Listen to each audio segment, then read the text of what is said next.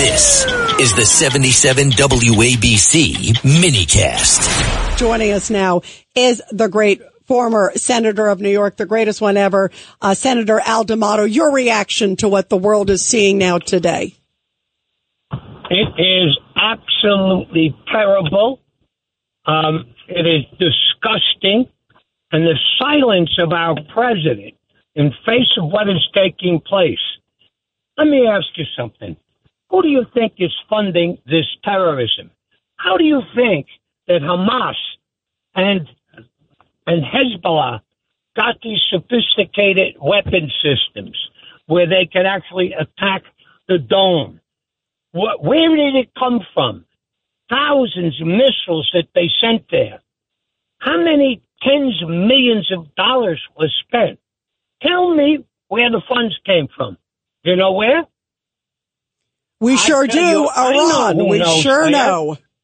You ask the judge, because the judge knows. Judge, where did it come from? Of course it came from Iran. Iran plotted this thing, funded Iran, it, and trained them.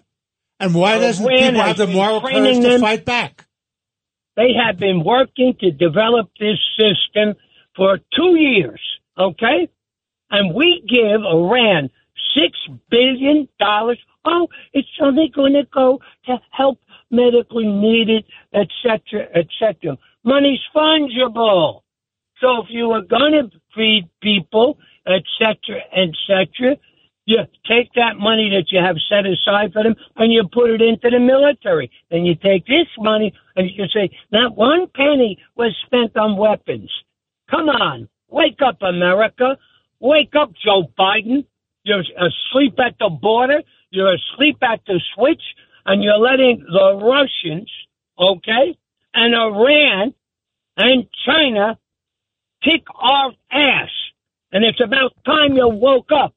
And it's about time Congress, Democrats and Republicans came together for this country. Secure the border. Do what's right. Now, let me tell you something. If Israel and Saudi Arabia come together, the great strength that will be projected is something that Iran and who? Russia fear. And they'll do anything to stop it. Absolutely. Make sure it happens. Uh, Senator, Senator, hold on one second. I want to bring in uh, John Katsimatidis. Your thoughts, John, real quick, your final thoughts.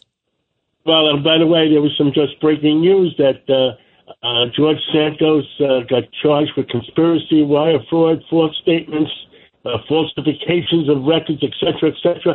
And Swazi has announced that he's running.